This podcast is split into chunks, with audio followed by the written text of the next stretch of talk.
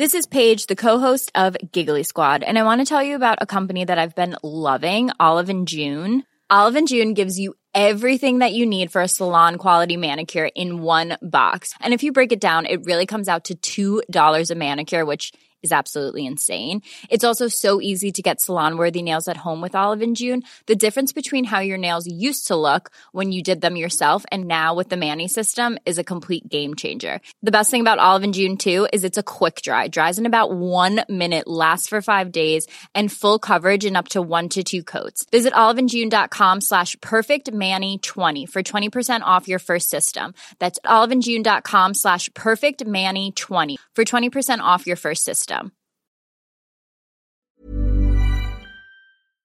Te whakarongo mai koe ki tō tātou ki te reo irirangi o Aotearoa. This is our changing world on RNZ National. And now, what does it take to sequence a genome? For a start, what is a genome? Every living thing has one, and it's a complete set of an organism's DNA, including its genes. Its basic building blocks are just four letters, or bases A and T, and C and G, and we humans each have more than 3 billion of them. The specific order of them creates the full set of instructions needed to make every cell, tissue, and organ in your body. Sequencing a genome is essentially working out the order of all those letters. And since genomes come in different sizes depending on who they belong to, the job is variously a big one or an enormous one. Well-known companies such as 23andMe have specialised in sequencing human genomes for interested individuals. But for anything else, that service is provided by a company like New Zealand Genomics Limited. And Alison is off to the University of Otago to get walked through the process of sequencing a genome. And her first stop is with geneticist Peter Dearden, who has some genomes that need sequencing. Becky Laurie is his first point of contact at New Zealand Genomics Limited. In association with the Bioheritage National Science Challenge, we're sequencing the genome of the common wasp. So that's the wee wasp that disturbs school children's sandwiches when they're eating lunch and things. So we're trying to find novel ways to um, control wasps, and by sequencing the genome, we end up with a whole load of information that we can use to identify which genes we might target or you know, any quirks about the biology that we don't yet know about that we might be able to attack. But we're also interested in sequencing the genomes of some other New Zealand pests. So we're starting to sequence the genome of the Argentine stem weevil. That's with the Bioprotection Corps, who are interested in this beastie because it's a major pest in pasture and it's controlled by a little parasitic wasp. So we're now trying to understand something about how the wasp and the and the weevil interact and how they work together, and if there have been any implications of this wasp on the population genetics of the weevil. So as a start for that, we're going to sequence the genome of the weevil, and we're going to sequence the genome of the wasp. What do you have to do to get a genome sequenced? It's become much less of a big deal than it has been. So in the past, you you when kind of hoped to find some overseas partner with loads and loads of money and a lot of time on their hands to do a lot of sequencing work.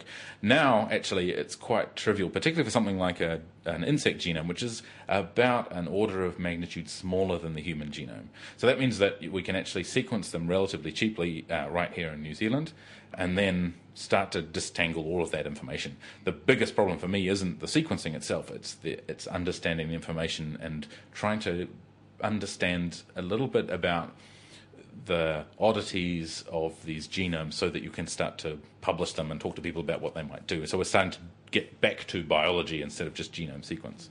So for us, it's get the bugs, squash them, make some DNA, and send it off to the technicians at uh, NZGL who know how to sequence the DNA. So, Becky, where do you come into this?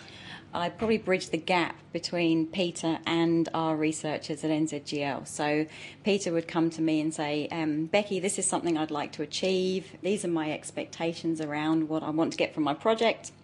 How do I make this happen? And then I would take um, my knowledge of our services and say, well, Peter, we think you need to do X, Y, and Z to be able to, to get your genome sequence and, and get some meaningful data from it to be able to address your specific biological questions. So, as part of your role, Becky, also saying one of the upshots of this is going to be you're going to have a whole lot of data, and so that getting the sequence done is actually just the first step. what are you going to do on the other side of that process?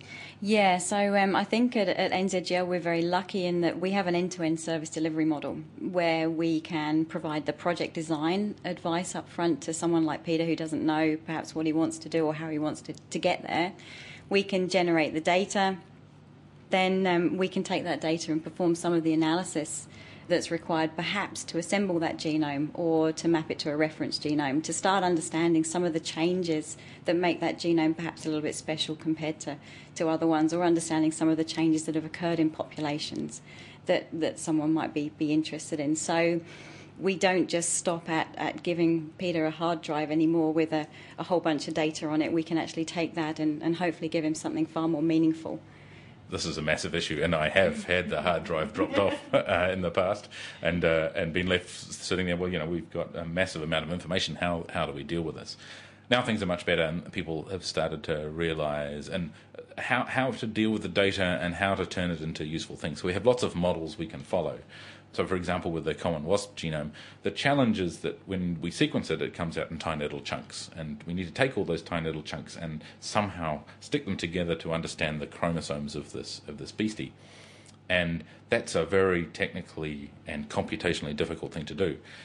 And there are programs that you can use to do that, and, and um, we've worked with NZGL to get them to do all the hard work and trying to work out the best way of approaching that particular genome. And it turns out that actually the way to approach that genome was different from many other genomes. And so it was great to have that, um, I guess we call bioinformatics expertise, but really computing expertise to be able to turn that massive information into something which at least is now in a position where I can look at it and say, okay, well, there's a gene there that I'm interested in, and, and we can move ahead with understanding the biology. I think that genome sequencing now is really just run the machine, and it's the how do we deal with all that enormous amount of data, and how do we deal with it in a way that makes some sense? And how do we deal with it in a way that we can tell people how good it is, right? We need to under, be able to understand the, the quality of that data and whether you can trust it or not.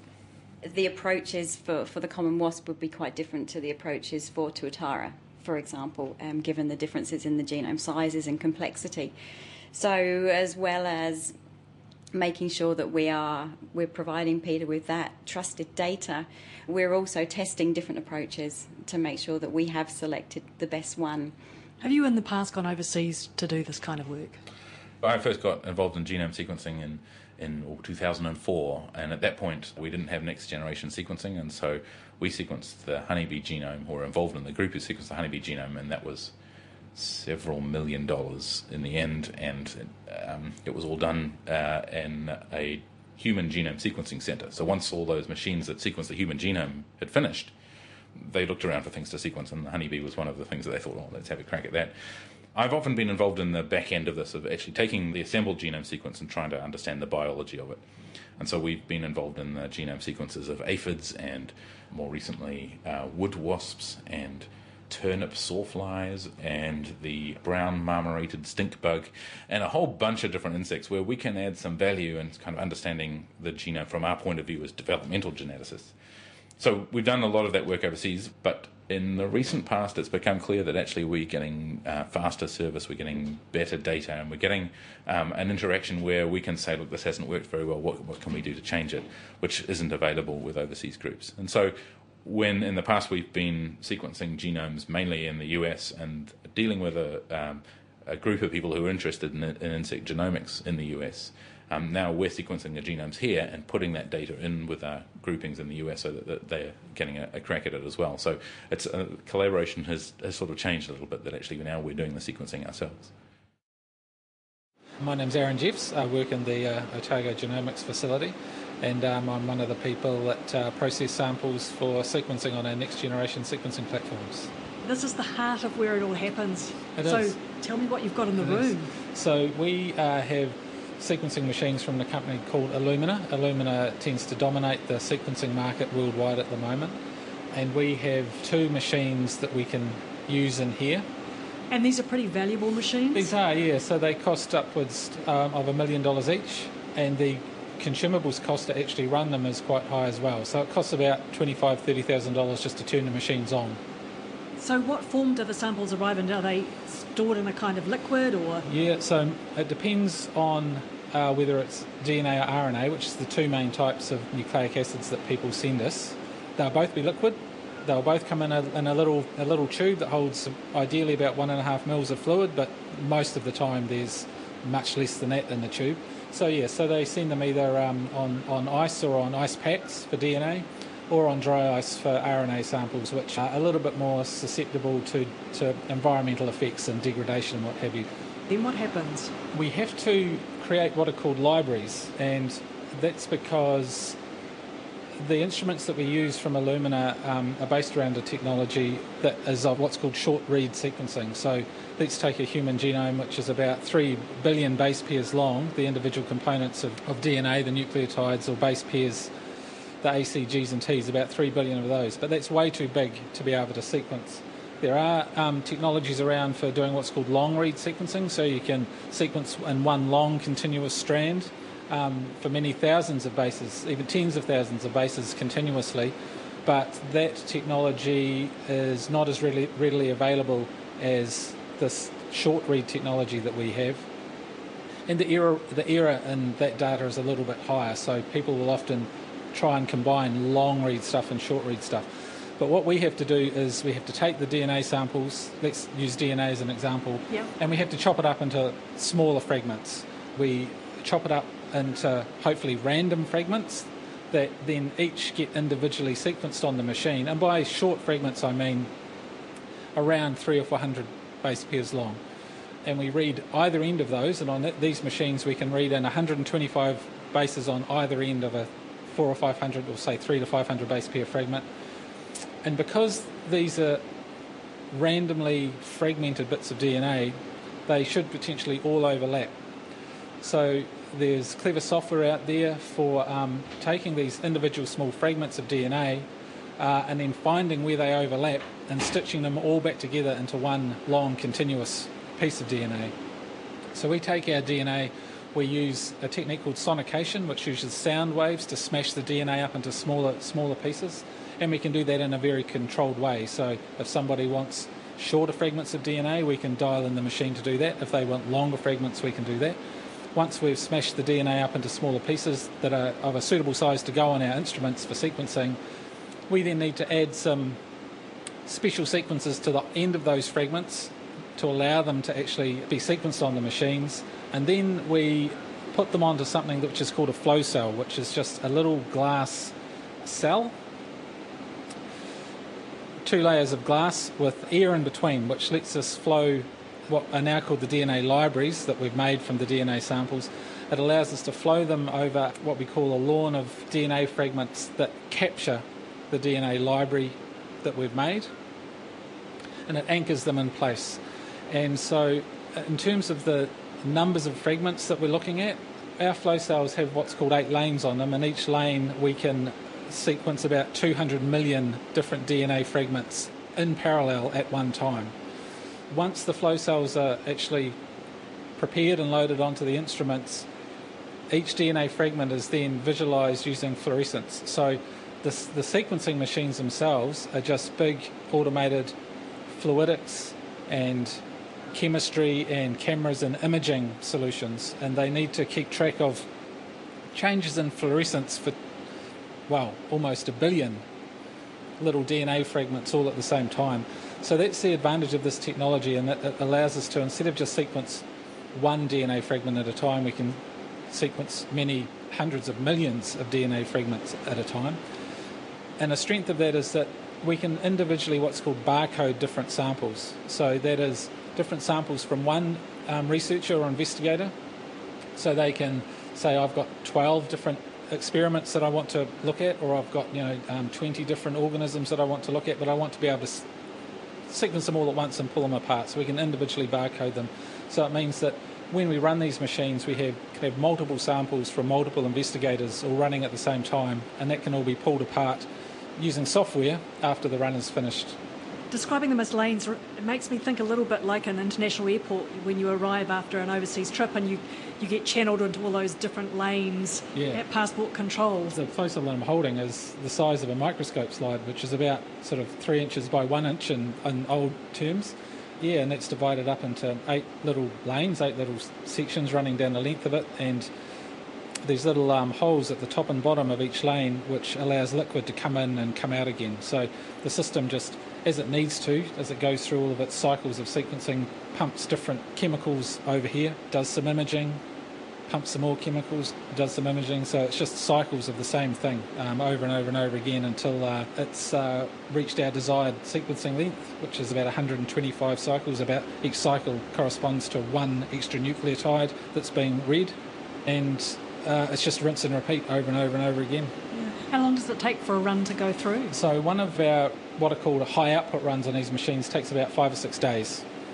We can run on two machines, two what are called flow cells at a time, um, so we can ge- generate a lot of data in a short period of time. And by a lot of data, I mean about four terabytes of data per run. So the impression I get is very much that this stage of the process is actually quite straightforward.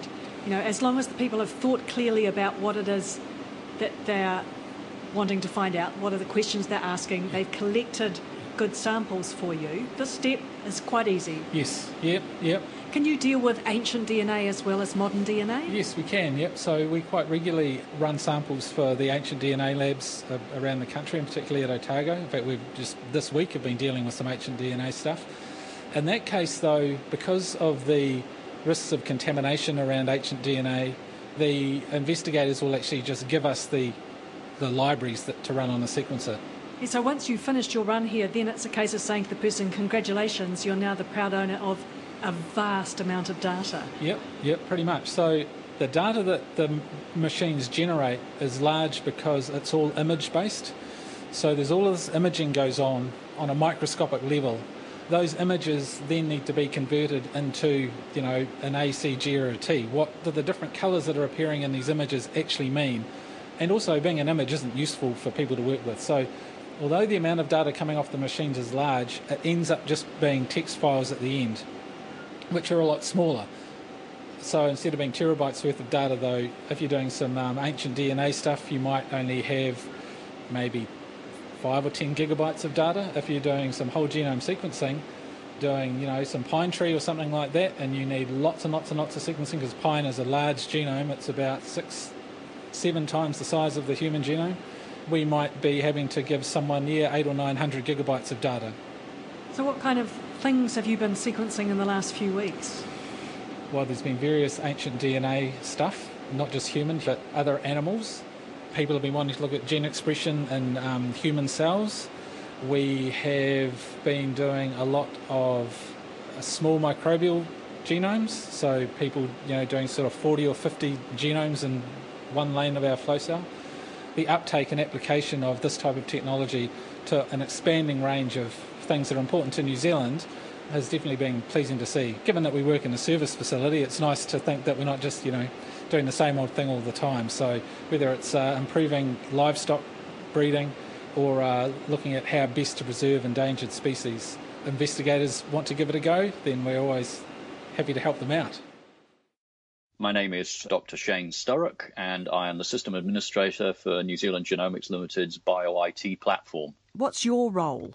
I administer the Linux environment that the team uses. So all the data that uh, you've already seen that comes off the sequencing machines gets loaded onto our computer system, and there it goes through quality control and um, any further analysis that needs to be done as well.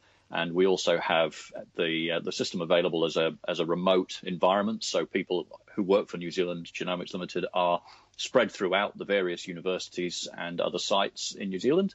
Uh, so having a computer system that's that's all located down in Otago uh, that they can all log into and can access uh, from wherever they are uh, is the ideal.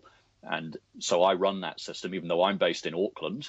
Um, I actually log into the system down in Otago. I think I've only ever seen it physically in the flesh once myself, uh, but it's not really a problem because the people down at uh, Spark they run the system for us as far as hosting the physical environment, and I'm responsible for the software stack. So that's all the bioinformatics tools that the team use and the uh, graphic user interface, the basic operating system that we're running, and we're running a, um, a CentOS system, which is a uh, enterprise grade Linux Uh, the other thing that we need to provide for them is some pretty big memory machines because a lot of the work that we do in bioinformatics requires an awful lot of RAM. It's not a particularly high performance computing type of environment, so we don't have a lot of CPUs. We just have a lot of RAM and a lot of storage. Currently, we've got about 150 terabytes of disk directly attached to the environment. Plus, there, of course, there's tape backups made of all of that data as well. Uh, the important thing when you're dealing with large amounts of data, as we are, is that the, the data and the computing facilities are all in one place. So it's it's important for performance reasons that large volumes of data and large amounts of compute capacity are mated together. So my name is Mik Black, and I am a bioinformatician slash statistician in the Department of Biochemistry at University of Otago. Okay, Mik, bioinformatics, what is it? Bioinformatics is one of those weird words that means a lot of things to a lot of different people. It's quite a broad range of, uh, of skills and techniques, uh, which really relates to um, the computational processing of data. Uh, for what we're talking about uh, in terms of genomic data, we often think about uh, algorithms that can process large amounts of DNA sequence data uh, and turn that information into something useful that a biologist can um, gain some understanding uh, out of. Aaron showed me through the process and kept saying how much data he generated, how many like numbers or letters really he was generating out of it. The letters that get generated um, obviously relate to the genome of the organism being sequenced. How those come out of the machine are in, in short uh, short lengths or short reads, as we call them, of around 100 bases or 100, 100 letters at a time. But essentially, we get billions of these reads of around 100 letters in each, and the algorithms we're using are designed to help us piece those back together into some sort of sensible sequence. When the data comes out of the, the sequencing machines, it is fairly raw in that it is really just like a very long file full of these little short 100 base sequences, and you get the sequence information and you get some quality information. And the quality information is basically telling you how likely is it that machine made a mistake um, in reading that particular base. So for every base that's read, and there are 3 billion bases in the human genome. And when we're doing medical grade sequencing, we might read each of those 30 times or 100 times, which is what produces all the data. There's a certain chance uh, for each of those bases that's being read that the machine makes a mistake. And so it tells us what base it thinks it is and how likely it is that it got it right. And so we have to take that information uh, and we do some cleaning up. And so if we if we feel that um, the the chance of being right is too low, then we might trim those bases off and get rid of those and not use them in our analysis. So there's an initial, uh, really a quality assessment step or a quality control step that we go through to try and clean up our data. So we throw away the, the stuff that we think is not worth using. And then, in terms of analysis, does it depend very much what questions Peter was posing? Yes, Peter's wanting to assemble uh, the genome uh, of the weevil that he's interested in, and so that's actually uh, one of the one of the really challenging things in bioinformatics, which is taking these, uh, in some cases, billions of very short reads and figuring out how to stick them back together in the same order that they originally were in the genome before they were chopped up and put in the machine. Uh, so that is hugely computationally challenging uh, and actually needs uh, very clever algorithms and a reasonable amount of computational resource to actually just be able to run the program. So you might run that program for a week and it will produce a genome assembly. And while it would be nice to have your genome assembled back into the correct number of bits it started as, which is the number of chromosomes you started with, in practice it will actually be hundreds or possibly even thousands of discrete little chunks that often you actually have to do additional work in the lab. So it's not necessarily just a matter of running that program once and going, oh, right, we've got an assembly now. It's running the program, okay, we've got an assembly what could we change in our program settings to make that assembly even better? So it's a bit of a journey of discovery. It is, and I think uh, that's actually something that I guess defines a good bioinformatician. It's having done that a whole lot of times with a whole lot of different organisms and getting a feel for what's going to work in different situations. Uh, and so that's what makes a bioinformatician valuable is they already have insight into which program to use, which settings to use, what's going to make a difference in this sort of situation based on all their prior experience. And the statistics you use, again, that just depends on the questions that are being asked? Yeah. I guess there are traditional statistical techniques and, and really concepts. And uh, one of the one of the concepts in statistics that comes through time and again is could I have got this result by chance? So if I've done an experiment and I've seen something that looks interesting, is this a real result or could I have just gotten this by chance and it really means nothing?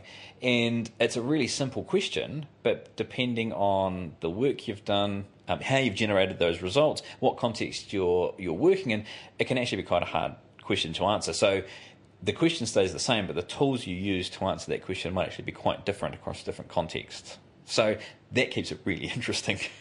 So the thing that's really struck me about stepping through the different stages at New Zealand Genomics Limited of getting a sequence sequenced is there's an, a huge amount of data involved and lots and lots of analysis involved. I mean, the actual lab side of it's really small.